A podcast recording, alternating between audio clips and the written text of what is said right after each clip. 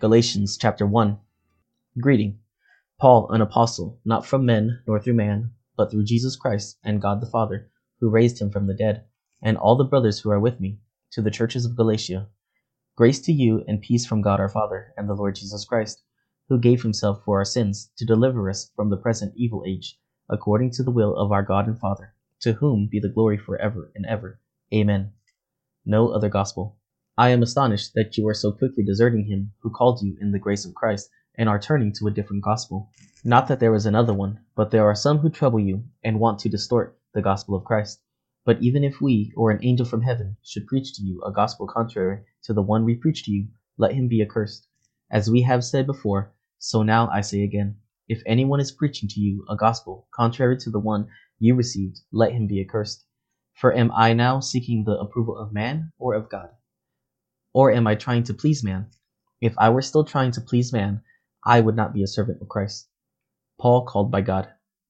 For I would have you know, brothers, that the gospel that was preached by me is not man's gospel.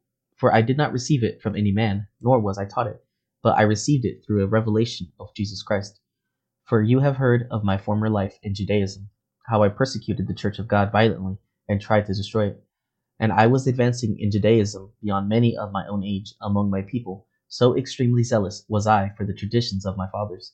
But when he who had set me apart before I was born, and who called me, by his grace, was pleased to reveal his Son to me, in order that I might preach him among the Gentiles, I did not immediately consult with anyone, nor did I go up to Jerusalem to those who were apostles before me, but I went away into Arabia, and returned again to Damascus. Then, after three years, I went up to Jerusalem to visit Cephas, and remained with him fifteen days. But I saw none of the other apostles except James, the Lord's brother. In what I am writing to you before God, I do not lie. Then I went into the regions of Syria and Cilicia, and I was still unknown in person to the churches of Judea that are in Christ. They only were hearing it said, He who used to persecute us is now preaching the faith he once tried to destroy. And they glorified God because of me. Chapter 2 Paul accepted by the apostles. Then, after fourteen years, I went up again to Jerusalem with Barnabas Taking Titus along with me, I went up because of a revelation, and set before them, though privately before those who seemed influential, the gospel that I proclaim among the Gentiles, in order to make sure I was not running, or had not run, in vain.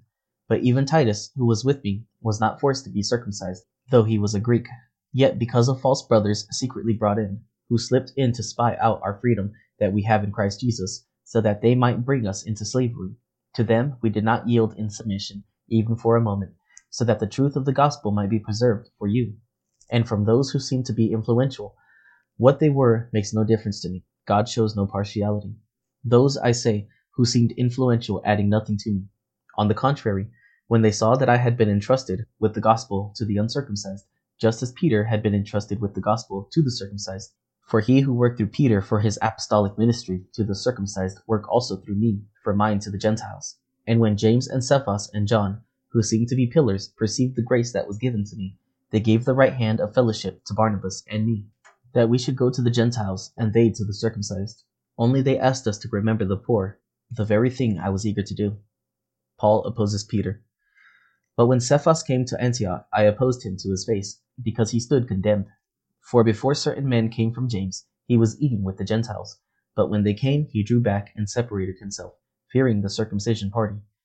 And the rest of the Jews acted hypocritically along with him, so that even Barnabas was led astray by their hypocrisy. But when I saw that their conduct was not in step with the truth of the gospel, I said to Cephas before them all, If you, though a Jew, live like a Gentile and not like a Jew, how can you force the Gentiles to live like Jews? Justified by faith. We ourselves are Jews by birth and not Gentile sinners. Yet we know that a person is not justified by works of the law, but through faith in Jesus Christ. So we also have believed in Christ Jesus, in order to be justified by faith in Christ, and not by works of the law, because by works of the law no one will be justified. But if, in our endeavor to be justified in Christ, we too were found to be sinners, is Christ then a servant of sin? Certainly not. For if I rebuild what I tore down, I prove myself to be a transgressor. For through the law I died to the law, so that I might live to God. I have been crucified with Christ. It is no longer I who live, but Christ who lives in me.